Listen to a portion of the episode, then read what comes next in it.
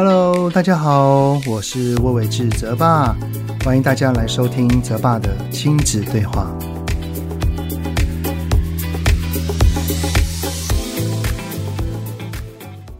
Hello，你们好，欢迎收听泽爸的亲子对话。我是亲子教育讲师魏伟志泽爸。有没有觉得时间过得超快的哈？转眼间呢，这个九天的连假就这样咻几的哦，就没了，过完了。然后呢，然后要干嘛？当然是要等待二二八的连假啦，对不对？好，那这九天的连假，你们有没有去哪里走走呢？呃，我我这边哈，除了除夕、初一跟初二啊，有跟我的家人们一起度过之外啊，因为台北几乎都是湿湿冷冷阴阴的这种天气啊，所以也没有特别去哪里啊，有去走一走，但是没有特别到某一个地方。多半哈，最多的时间还是在家里跟家人们、跟我的孩子、跟我的老婆哈，就一起待着。我的儿子跟女儿呢，在这个寒假疯狂的在追这个《哈利波特》哦，然后沉浸在这个魔法的世界里啊。我儿子是在他小学三年级啊，还是四年级的时候，有点忘了啊。他有看过《哈利波特》的小说。而我女儿呢，是说她没有兴趣，然后所以我们有鼓励她要不要看一下，但她都不要。结果呢，就趁着这一次哈，待在家的时候呢，我们就先看了电影，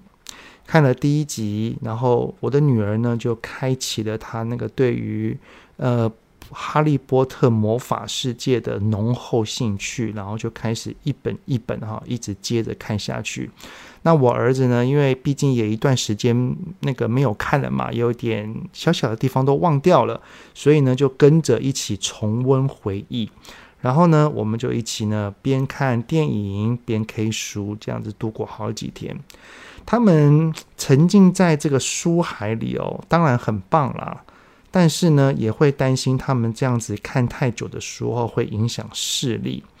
哎，你知道这个当爸妈就是这样，什么事情都会担心啊，就是不看书会担心，看太多也也担心啊。我们对孩子就是放不下这个心啊。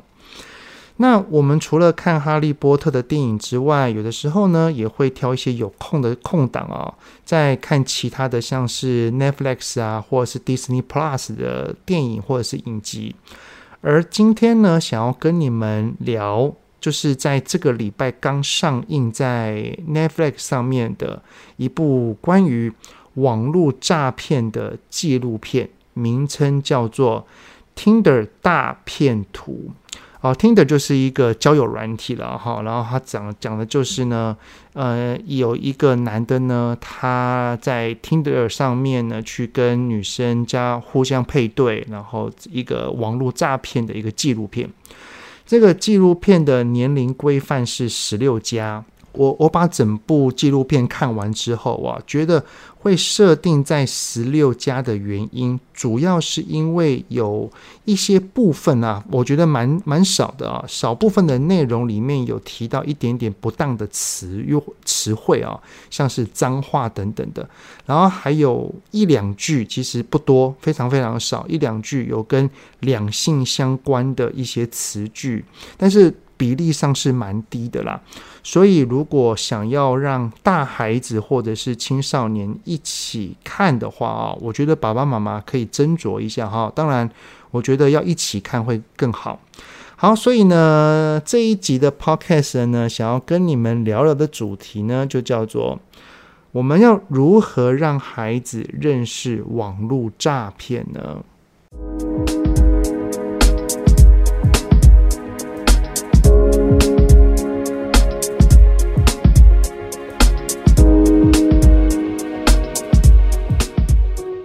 那我先大概讲述一下这个《Tinder 大骗图》这部纪录片所讲述的内容啊。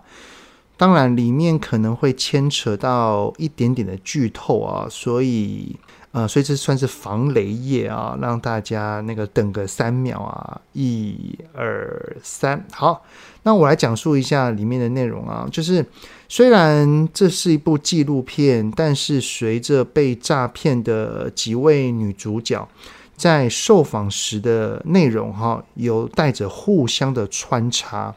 然后还有搭配当事人所提供的一些影音素材，以及应该是 Netflix 自行拍摄的一些补充的画面，所以整个搭配起来哦，这个整体的节奏感很棒，真的跟电影没有两样，有高潮迭起的剧情，而且整个步调是紧凑的，非常的流畅。所以看虽然有两个小时哈，但是并不会觉得是烦闷或者是无聊的哦，完全不会，反而会跟着剧情这样子，会想要去深入下去去了解。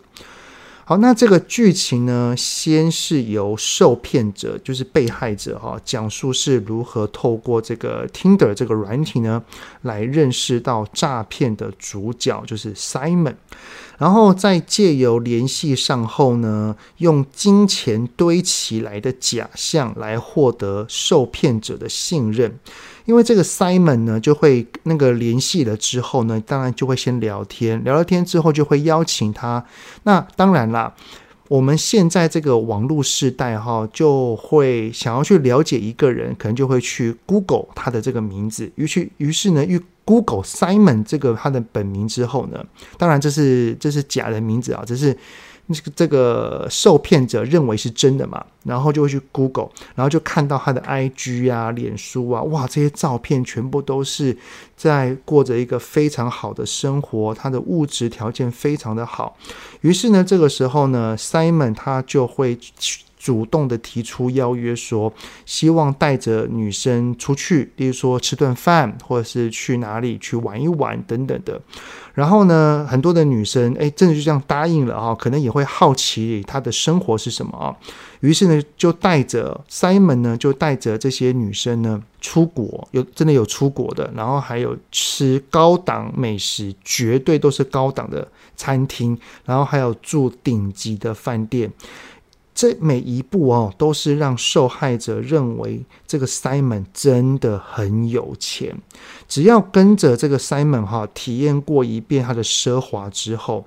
这些女性哈，都对于这个男生 Simon 所提供的身份是深信不疑，就觉得哦，真的哇，如果他家里家境没有不是那么有钱的话，他怎么可以过这样子的生活？然后就非常的相信。接着呢，不管是是否有成为恋人，或者是以一个朋友的角色，每天哈两个人就是用讯讯息呢，他们好像是用 WhatsApp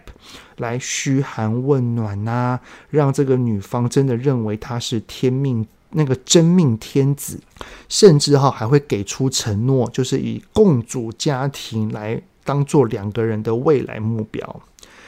然后接着呢，在这个过程当中，哈，男主角 Simon 呢就会用像说故事一般的在介绍他的工作，然后他一定会带出一个东西，叫做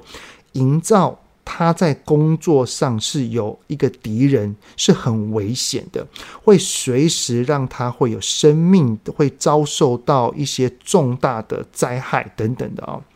就在取得这个受害者的高度信任之后，就突然哦，有一天他会传一些哈，那个 Simon 跟他的一些助手，像保镖啊，他们被攻击受伤的图片、影片，然后再告诉女方说：“糟糕，我现在受伤了，我现在遭受到攻击了，我很危险，我需要避难。”但是呢，因为我要避难，所以我不能再使用我手上的这些信用卡了，因为会被我的敌人追踪，所以。这个时候就来了，就是他会要求这些女生，当然是那个请求啦，就是说可不可以请他帮忙，需要他们的协助，要求女方用自己的名字，就是用女方的名字去办卡来给他使用。那如果他有现金的话，也会要求女方呢带过来给他，因为用女方的信用卡跟现金是不会被追踪的，而。他会用一个说辞哦，一些甜言蜜语跟他讲说：“你这么做都是为了我，都是为了我们两个人的未来，是为了我们两个人的家。你只是暂时的，我一个礼拜、两个礼拜之后，我一定会还。”那当然啦，这些女方一开始一定也会有些戒心嘛，就是说他、啊、那么大笔钱，然后要带要用我的名字去借卡，那个去办信用卡，这样子可以吗？但是就是因为前面所营造的那一些假象，而这些女生呢，对于这个 Simon 的身份是很信任的情况底下，都认为这一些钱对他而言应该也不是什么大钱吧，只要他度过这个难关。应该都会还给我的，于是呢就借出去了，然后就这样越借越多，越刷越多，甚至还有一个哈去跟银行借贷，把钱哈拿给这个 Simon 使用，金额甚至有高达数十万美金哦。更厉害的哈，这个 Simon 呢，他他会让每一个女生哦相信他是这些有钱人的种种的奢华行为。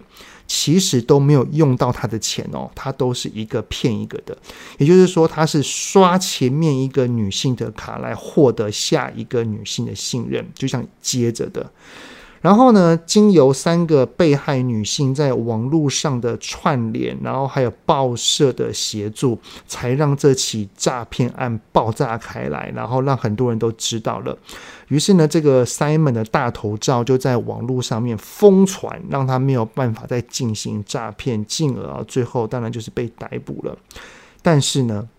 他被这个判罚的刑责与他施加在这一些那个被害者的女性身上的痛苦哦，相较之下真的是完全不成比例。我觉得这一点也可以跟孩子好好的聊一聊啊。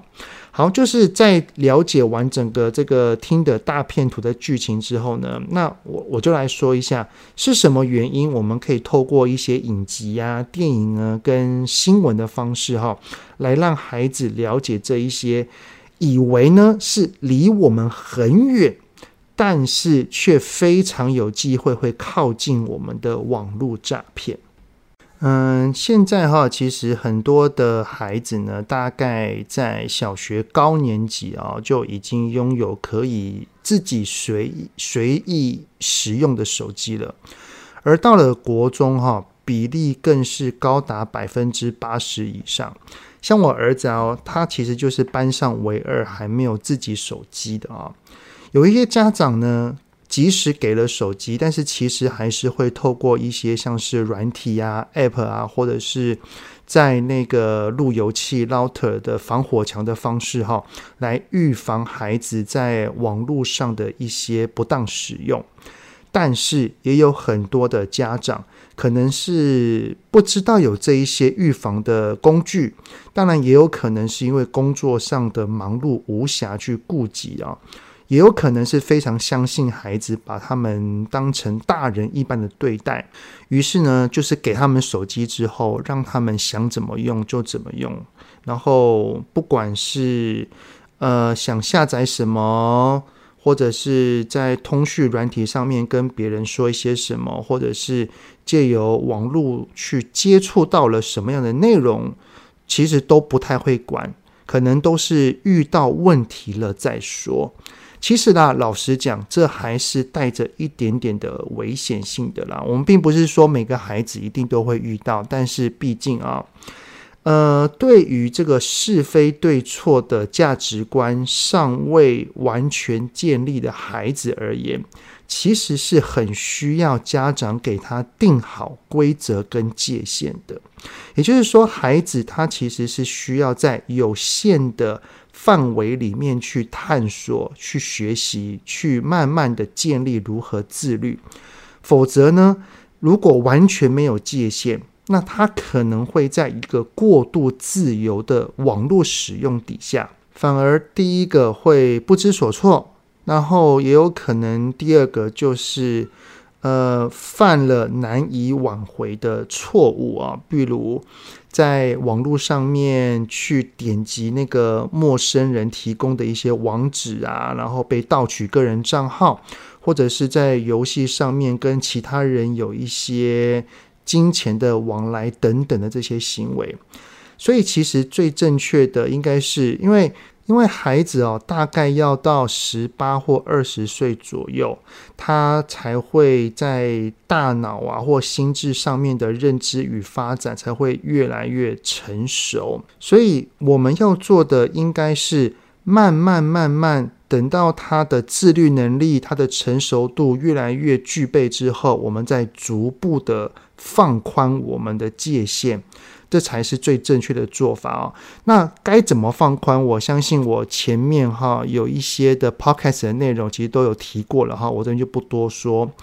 那要去建立一个孩子对于网络这个非常自由的认知，我们应该怎么去做，才能够让他们去认识？特别是像这个网络诈骗呢？其实哈，我觉得借由影片啊、新闻的方式来跟孩子认识跟讨论，进而提高他的认知，这是一个很棒的方法哦。为什么呢？因为我们看孩子在那边传赖，看孩子那边去很多的网站上面去浏览，或者是我们看到了一些他去浏览了一些不适当的一些地方，我们一直不断的去跟他碎念、说教，跟他讲道理。有的时候孩子很奇妙哈，就是当他一发觉到大人要说教了，他的耳朵就会自动的把它关起来。然后我们讲的任何话，即使我们的出发点是好的，即使我们讲的内容也是正确的，但是很可惜的就是他就是听不进去。好，那我我很常用一个方法，就是让孩子能够听得进去一些带有。教养意义的内容，就是用故事来包装。这个故事可能是爸爸小时候长大的经历，或者是我认识的朋友，或者是孩子所欣赏的偶像哦，他们的经历来用这个故事来包装。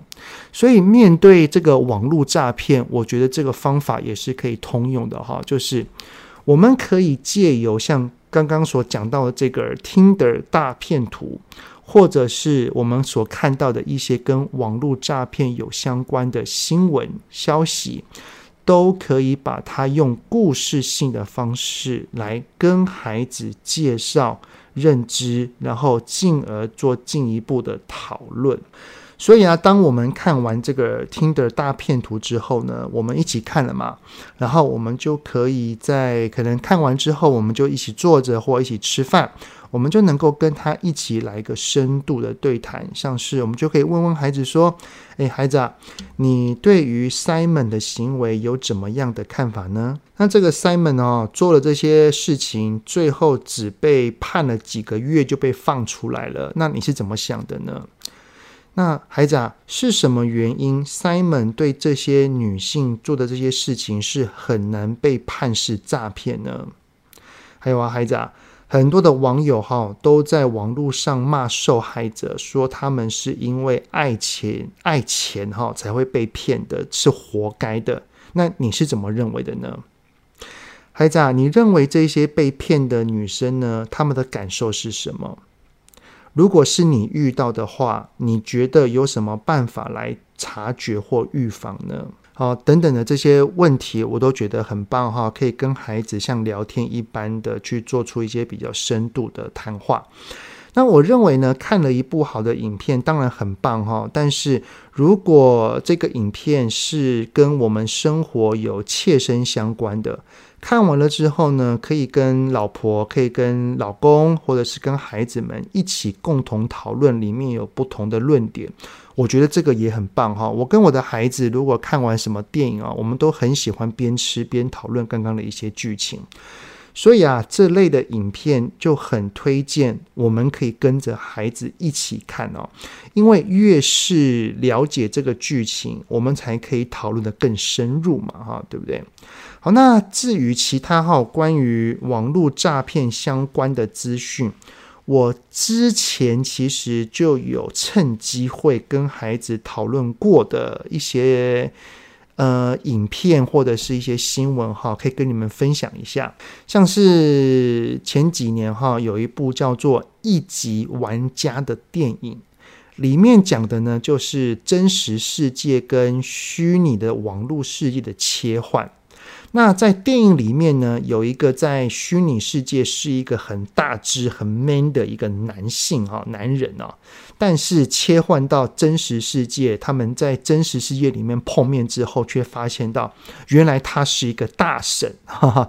那我们就可以让孩子去知道说，原来网络上面的一些照片啊、影片啊，甚至是你在打电玩啊。他是用女性的角色在玩，不代表她是女性哦，这些都有可能是假装的哦。哦，还有呢，我们也可以跟孩子讨论啊，像我就透过一级玩家就跟孩子讨论，躲在虚拟世界里面，很有可能是对于真实世界的逃避啊，等等的话题。那还有什么呢？还有啊呃，有一阵子啊，前前一阵子就是有一个韩国非常轰动的新闻，呃，不知道你们还记不记得，叫做 N 号房事件啊？那我们呃，就趁这个新闻开始出来之后，然后我就跟孩子们一起讨论，就是当孩子在网络上遇到一些自己处理不了的事情的时候啊。那请他还是要想办法去找大人或者是警察之类的来协助或帮忙。虽然呢、哦，可能会担心被大人知道了会被骂、会被念，或者是觉得很丢脸，但是自己处理好，搞不好无法处理，甚至会越来越糟，惹祸上身啊！好，所以。这两个哈，一级玩家还有 N 号房的新闻，都是我曾经跟着孩子们一起讨论过的内容，然后可以也可以给大家一点参考啊。不过呢，要让孩子愿意跟我们一起看电影、影片，或者是讨论时事的新闻，其实很重要，有两件事情。第一个哈，就是亲子之间的关系是很紧密的，是很好的啊。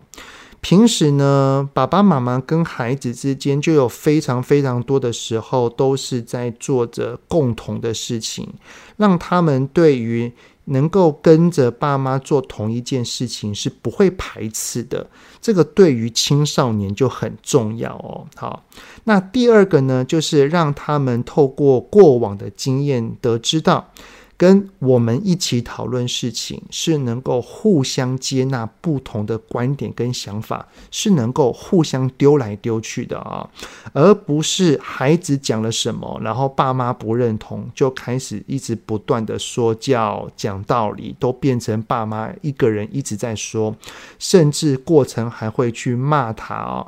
这样子的互动，孩子才不会想要跟我们讨论事情呢，对不对？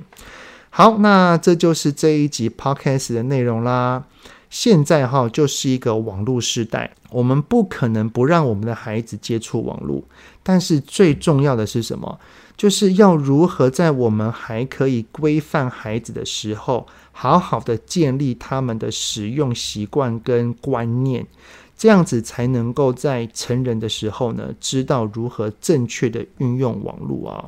特别是。特别是这个网络诈骗，有的时候就是可能你没有什么经验，或是你太过于相信别人，然后可能就这样子陷进去了。反而我们可以透过这样子一次又一次的机会，来跟孩子做一些讨论，做一些了解孩子的想法，我们的孩子才会更加知道如何去应对这般的事情哈。好的，那很谢谢你们的聆听，节目就先到这边喽。有任何想听的内容，都欢迎在 Apple Podcast 底下先五星按个赞，然后再留言告诉我哦。泽爸的亲子对话，我们下次再见喽，拜拜。